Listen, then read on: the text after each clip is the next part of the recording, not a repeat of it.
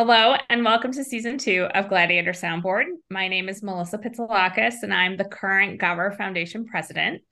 For our first episode of the season, we thought we'd like to hear from some different voices. And while we love hearing from Dr. Simon, uh, today we'll be speaking with the principals and assistant principals at Gower West and Gower Middle.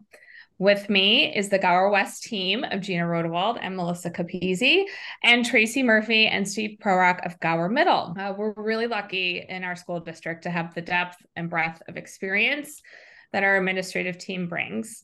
Uh, Miss Rodewald is in her 35th year and final year in education. She has been the principal at Gower West for 13 years and a principal overall for 24. Um, prior to that, she was a second, third, and fifth grade teacher.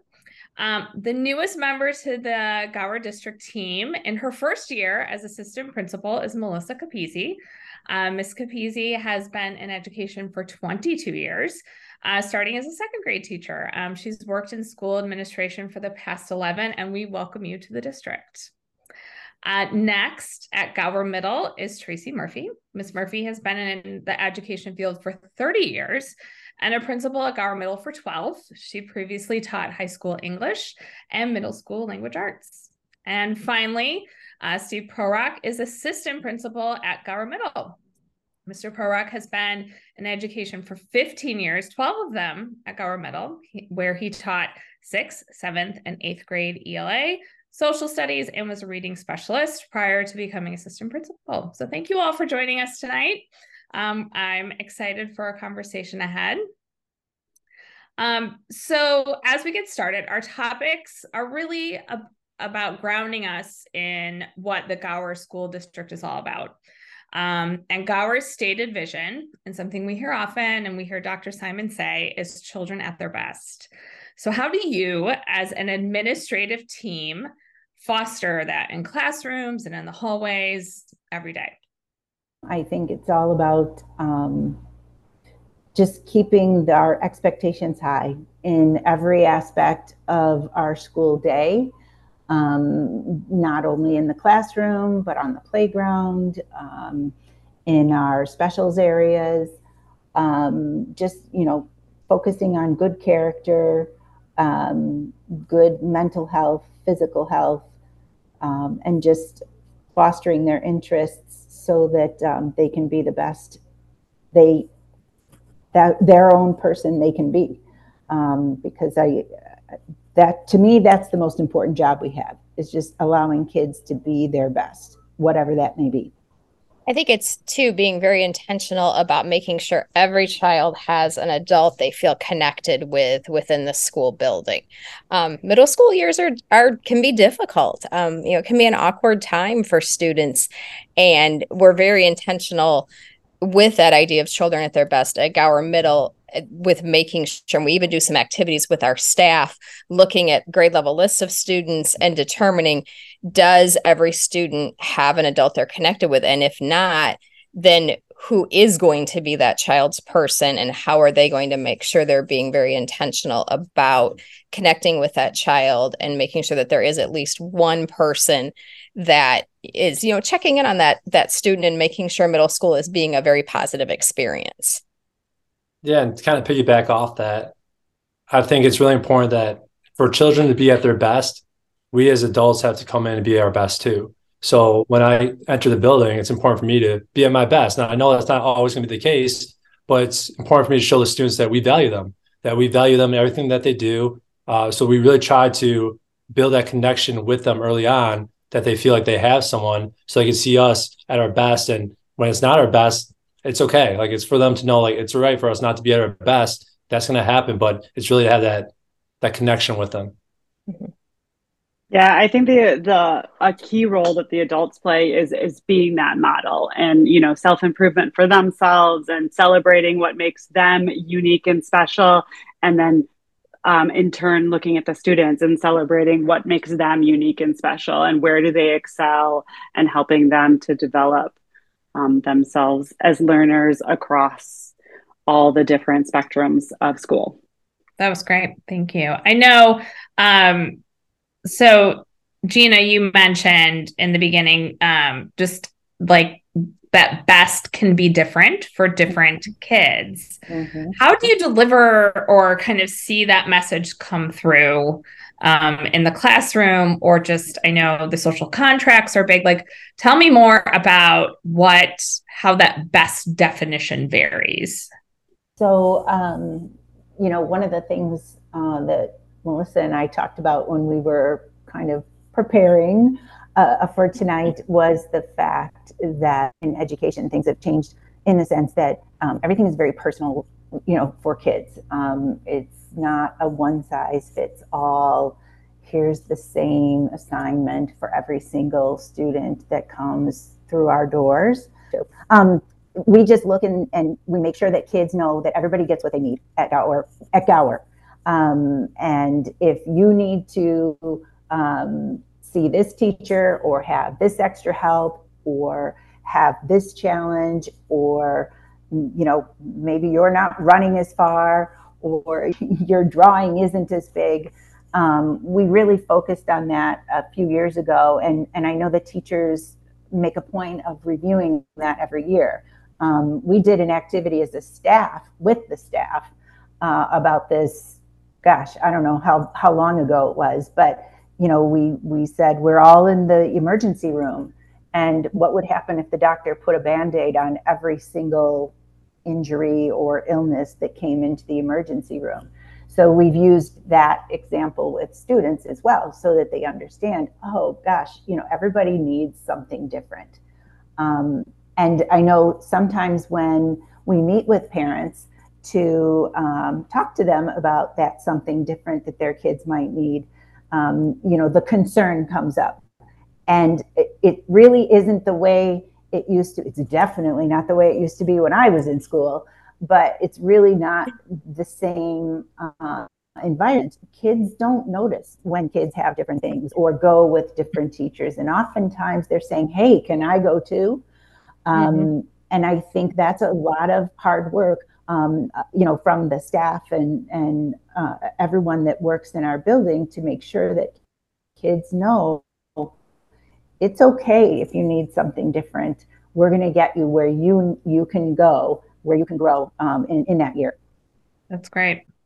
Yeah, and I think that personalization is also, you know, taking into account different kids' interests and talents and letting them like showcase what they're good at and then taking that and running with it to supplement things that they might not be as good in other aspects you know um, whether that's you know they didn't have as much experience with letters and numbers before they came to kindergarten than their other kid but they have a lot of self-help skills that another kid doesn't have. And how do you support each other and build this strong community? And that all the kids come with really great things and we're all working on different um, parts of growing ourselves and that that's important forever. And i think to piggyback on that i think our staff learns that very early on. You know it's not something that oh mid-year you decide you figure out what do these kids need. I was working with a student today and teacher came in to share some information and was going over something and teacher said you know this part right here i don't want you to don't want you to do it the way it says here. You know when you're back in my classroom we're going to talk through this together because i'll have a better understanding and you'll be able to show me in a better way what you know. And you figure we've been in school what about a month? And you know that to me right away teacher the, the teacher had seen that doing it the way that it was you know presented on the piece of paper wasn't going to work best for that child. And it wasn't a big thing. It was just nope don't do it this way. We're going to talk about this tomorrow and, and you're going to walk me through it. And i see that you know i see that in the classrooms. You know students may be working in a small group doing something different and the kids don't think anything of it it's just oh well that's what they need right now i might need that type of thing next week and especially um, with our district the nice thing about being a small district like we have it's really nice because the fourth grade team, fourth grade teachers are able to share with us so much great information. By the time we have the fifth graders, we don't necessarily know them yet, but on day one, we do, in a sense, know them. We have uh, an idea of, okay, what supports they need? What do we need to do for win time? How can we help them with enrichment? We have a great idea already from the start that we get from Gower West. And that's the nice thing about how we work together and collaborate together is right from day one, we know, okay, what do we need to have in place to give them a great chance of success, which we already have. It's not we're not starting from scratch. We have tons of information even before they walk in our door. Where we have a lot of teachers who have pictures of all the students in fifth grade, where they're trying to put a name to the face because they have information on them, but now they're trying to learn who they look like, uh, which really helps us. Mm-hmm. Can you uh, tell every for our listeners who don't know what WIN is? Can you tell everyone what that is? Um, so yeah, WIN is what I need. So it's a we do it Tuesday, Wednesday, and Thursday in place of advisory, which advisory is more of our SEL place too, which that's changed drastically since I started education. SEL has been a big change, but WIN is what I need and what we have is we have different groups. We use all of our teachers in the building where we have uh, a math intervention or WIN time. We have a reading time, a writing time. Uh, we have an executive function time, which really is about organization, uh, having a point person. That came from a staff member that came from a Gower Mill staff member who said, "Hey, this is something that students need. Let's create this this class for them," which we did. And then we also have other like not enrichment opportunities, but it's speech, current events, it's uh, SEL type stuff as well. We also have some uh, individual teacher projects that they're creating where they it's kind of like, what can I do in an eight week span to really give these students an engaging learning experience so they take something different, which was like financial literacy, something that it's hard to fit into our schedule, but we had extra time that we're able to do that.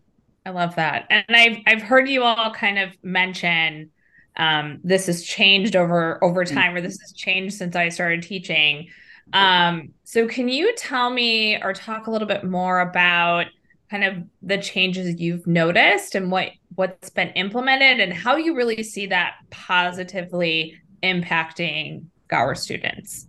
as we sort of talk about this personalization and um, when gina and i were talking and this is just something that i've even thought of just in my career that has changed so much is how technology has improved so much to allow us to do things for students that used to either never be able to happen or were so complex um, you know, every day in the hallway, I see staff and students using the Say Hi app, which allows them to communicate in whatever language that they speak to an adult that might be speaking English back to them. And that allows students to be able to communicate at a level that they might not be able to communicate otherwise. That is huge in terms of feeling heard and accepted and included. I think about, um, you know, students who struggle to read, and there's apps that can read for them, and you know, the predictive writing and just all the things that exist that allow students to feel more success and have that personalized experience. Not to mention all the curriculum that allows for you know online individualized personalization. I feel like it's the the assistive technology that i think is really um, really very dynamic um, and and life changing for kids and all of us really. Mm. that's amazing. I know somebody mentioned earlier in a comment around sel and mm-hmm. how social emotional learning is showing up more. Can somebody speak more to that? I think that when Steve and I, like Melissa and Gina, we were when we were prepping for this, a, a big change that we talked about, and I think on the SEL line, but the whole idea of the importance of building relational capacity with your students. And that wasn't something when I graduated and, and first started teaching. Yes, you were you, you wanted to like students and you wanted to have a good relationship with them, but it wasn't the center of everything. And I think that piece, kids knowing that they're cared about, they're liked, um, is so important. And I, I, and I firmly believe when kids know you like them, it, it's not going to make them always turn in their homework. It's not going to make them always remember a pencil for class. But I believe they are going to want to be a part of your classroom community because they feel like the educator they're working with likes them and values them. And I think that's a huge shift in education. And when, you know, we went through the CKH training many years ago, and that is the center of that is building strong relational capacities with the people that you surround yourself with. Um, I think, you know, greeting kids at the door, you know what is coming into your space. And if a student is struggling, you know that right away and you can pull them aside and say hey what's going on? And the you know sharing the positive things in our lives um just i think that part of education is probably one of the most positive step forwards i've seen as far as just that those really really strong relationships and i think that's one of the many things that makes gower such a special place that you know we put that at the forefront and when i talk to other districts about it they're doing things but it's i don't think it's always quite with the same intentionality and, and you mentioned CKH, which is capturing kids' hearts, right? right? And that's a very structured approach to mm-hmm. SEL for us. So I'm right. sorry, Steve, I cut you off. I was just going to say, and I think uh, another benefit with SEL that might be o- often overlooked now is when I first started, we had one social worker. Uh, mm-hmm. She's amazing. She's still there. She's Gower. Like she does a phenomenal job. But now with like a lot of technology, social media, students are interacting in a different way than when I first started where they're not really great with interactions face to face. There's a lot of things that come from that. So now with our district, what we've done, which I think is great, is we have two guidance counselors. So the guidance counselors that we have are able to help get to know the students. They go from fifth grade to sixth grade to seventh grade to eighth grade with them all the way through, and they lead uh, problem solving meetings. Problem so, like where we talk about each individual student. We discuss how is the student connecting on a, on a social and emotional level. How are they academically? We have our, our guidance counselors looking at missing work, uh, the behavioral in the class where teachers keep checks of stuff like that, where that wasn't happening a decade ago. It was mm-hmm. not, the student wasn't the focus of, we're trying to get to know the social emotional piece of the student, try to help them out and help them grow and get better because it's okay to make a mistake, but we have to have people there to help them learn from those mistakes and to improve. And which I think now, you know, 10 years later, we have three amazing people now trying to help in addition to all the great staff that we already have that have been doing it and been doing it in their classroom. Now they have more support to go to people to help out too. One of the things that uh, Melissa and I also talked about was the fact that, uh, and this might be different um, with our little guys. Um, you know, we are really building uh, thinkers and problem solvers um, versus kind of the rote learning that I know I experienced. Um, you know, kids are having discussions in class, even at kindergarten. You know, turn and talk to your friend and tell them what you learned um, about being a good friend. Um, turn and talk to your friend about what you think these two pictures have in common. Um, you know, they actually have to have some thoughts instead of just taking it all in and then, you know, in a few weeks, giving it all back to you. Um, and I, you know, I I think that was kind of back in the Common Core. That was really what the Common Core was all about. Because of course, yes, even though they're five and six, we want to start building those thinkers and problem solvers so that when they are, uh, you know, in the work workforce, they can do that there as well. Um, and sometimes I, I, I just love seeing uh, the kids working in that way because it's amazing because they have a lot to say and they mm-hmm. do have a lot in their heads um, and they really do understand um, a lot more than we think they do. So that's been fun for me. Yeah, I was going to say just this past like week and a half as I've been in classrooms, I mean, just the math conversations and they're trying to explain to their partner how they know and understand that the difference between 15 and 7 is 8 and, um, you know, how they came to that conclusion and what their process of thinking was and you see how they're like well there's three you know if i started with seven there's three more till you get to 10 and then i know 10 to 5 15 is 5 and you know one kid knows it that way and another kid's like oh well i did a subtraction and this is how i did it and so just the the concept of there are so many different paths i think is a huge part of the the learners that we're trying to create is that there isn't a one right way because that's not what's necessary for them. When they're you know graduated from school there isn't one right way and we don't even know what the world is going to be. And then i loved this conversation that two little third graders had. So they were um, talking about key details. And um, you know one of the kids read what it said and the other kid was like huh that's a really interesting fact, but I'm not sure if it really supports the main idea. And I'm like, yes, I love this. This is amazing, you know? And just the way they sort of like stated about that information and should we underline that or not? You know, it was just perfect. And that is such a great change that it isn't just about getting the right answer. It's a little bit about creating some academic discourse, mm-hmm. even for the littles. That's awesome. I know uh, Steve mentioned kind of that counselor support and the guidance counselor support at middle. What does that look like at West? Um, is it similar or different, or how does that work? At West, we have two social workers. Um, and so um, they they kind of divide and conquer. Um, Ms. Breslin uh, works with uh, mostly kindergarten first and second, and uh, Mrs. Dassinger works with mainly second, third, and fourth. Um, and you know they they see children and support children in many different ways in the classroom, um, in small groups. Uh, it may be in in a given situation.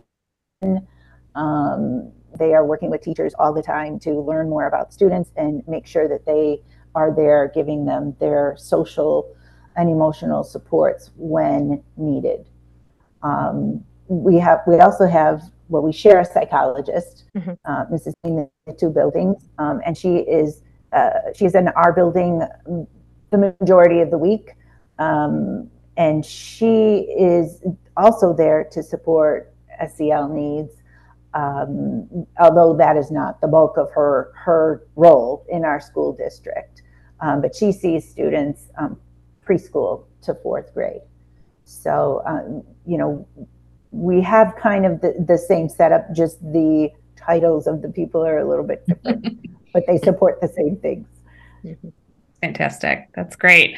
Those are really insightful answers. I love the example of the third graders. Um, I think that's that is that's great. Um, I think um, you know, I'm sure you you probably even you know might have felt this you know if you're parents yourself or you know you as you've seen kids come through and as we kind of wrap up our conversation, um, I think that you know we we being the bigger society feel kind of there's this pressure for kids to perform, right? Whether that's academically or in sports, and they need to do all the right things.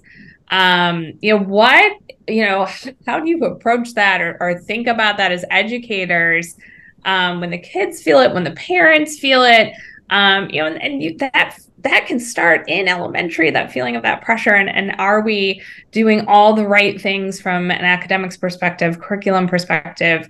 Um, so I, I, guess what advice um, would you share um, to the gower parents out there who who might be starting to feel that pressure a little bit i think it's important for parents to know that it's okay for children to make mistakes it's okay to share that we make mistakes too that a lot of learning happens from our mistakes Mm-hmm.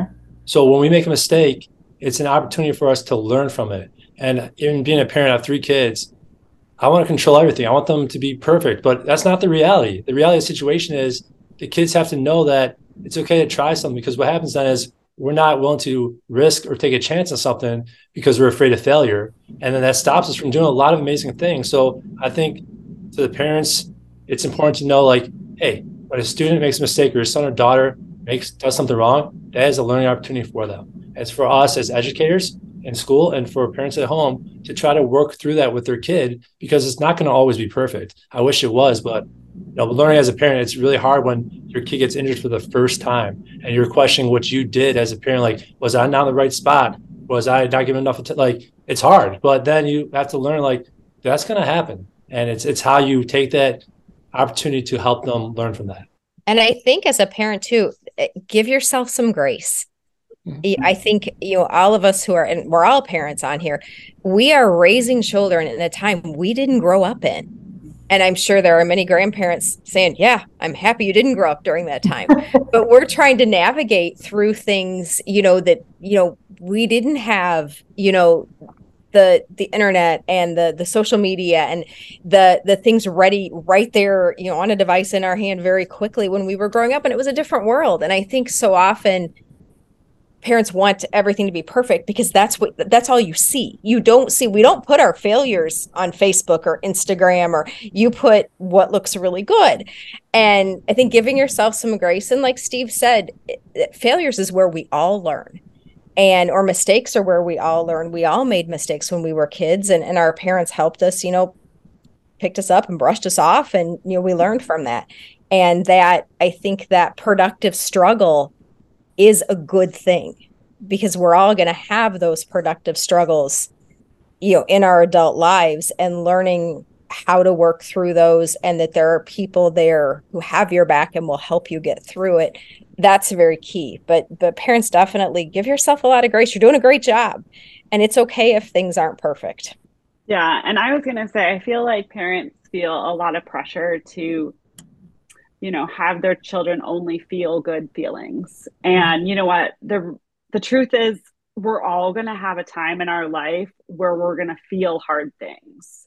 And i think that one of the greatest gifts as parents that we can give kids is how to support them to help them manage through the hard time not to take it away but to help them learn how to build the coping and the resilience and the, you know what, it's okay that you're upset about this. It's okay that this didn't work out the way you thought it was. You know, I understand why you're feeling this way, but, you know, we're going to get through this and we're going to get through this together. And then I think the other thing that is hard is the sort of keeping up, you know, stress mm-hmm. of we got to do all the things. And I think that that's where, as a parent, you need to say, nope, this is too much for my kid. Or maybe one kid can handle it and another kid can't. And you need to just pick, I'm going to do one extra thing. And maybe I'm going to try all the different things. But for this month, we're just going to do T ball Mm-hmm. And then this month, we're just going to do dance. And we're not going to go four places a week because that's not good for everybody. Mm-hmm. Yeah, I, I definitely agree with that, you know, because I, I feel like um, kids are overscheduled. I, I mean, my kids are much older and adults um, and and uh, living their own lives. So we were not a part of the world with 500 travel teams and you go every weekend to a new town to play a team. We just played regular old rec ball and you know went to the same place two nights two nights a week and played somebody else who also went to the same place two nights a week. Um, you know, it's it's okay to not uh, be involved in everything. Um, it's okay to come home and not do more math or mm-hmm. more of uh, you know school work. Um, I know our teachers at, at West have really uh, made a conscious effort to uh, reduce the amount of homework that kids have because kids are so incredibly um, scheduled that um, they they're tired they're tired and so reading for 20 minutes is enough mm-hmm. um, you know, and and and when they're in first grade, remember it's first grade. it's not going to make or break them. It's not going to get them into the college of their choice 20, you know, mm-hmm. 16 years down the road. It, it's it, it's first grade. Mm-hmm. Um, you know, and and heck, even it's freshman year in high school. You know, my my son when I first came to Gower, had a major um, health condition that um, required him to be out of school for um, a better part of a year. And um, when he went back, you know, we decided no, it, it, we don't need to do the honors classes or the AP classes. And guess what? He's a teacher and he has a master's degree, and he did just fine by taking general science when mm-hmm. he was a sophomore. So um, it doesn't have to be the ultimate for every single thing that your your student or your child does. Um, just sometimes it's really important for them to just be kids and have some time to create and imagine and um, relax without a screen. Yeah. without a screen being the, the, the key phrase there. yes. Um, well, we we're at um, the 30 minute mark, everyone. Um, this has been a very a wonderful conversation. Um, I'm so glad um, we had all four of you on at the mm-hmm. same time. Um, I think hearing how you um, kind of I don't want to say pass the baton between West and Middle, but mm-hmm. there's certainly this uh, the back and forth and kind of um, helping our children grow from kindergarten all the way through eighth grade, um, feeling this collective team and this collective um, engagement and support um, is just really, um, really comforting as a parent. So, thank you for your time today. Um, and um, with that, I'm going to wrap up the inaugural episode of uh, season two. our second episode is going to launch this winter. So, if you're listening, um, be on the lookout for that. We'll launch it on our Facebook and Instagram pages. And if you uh, haven't signed up for our newsletter, please do so. But thank you all for listening, and uh, we'll see you next time.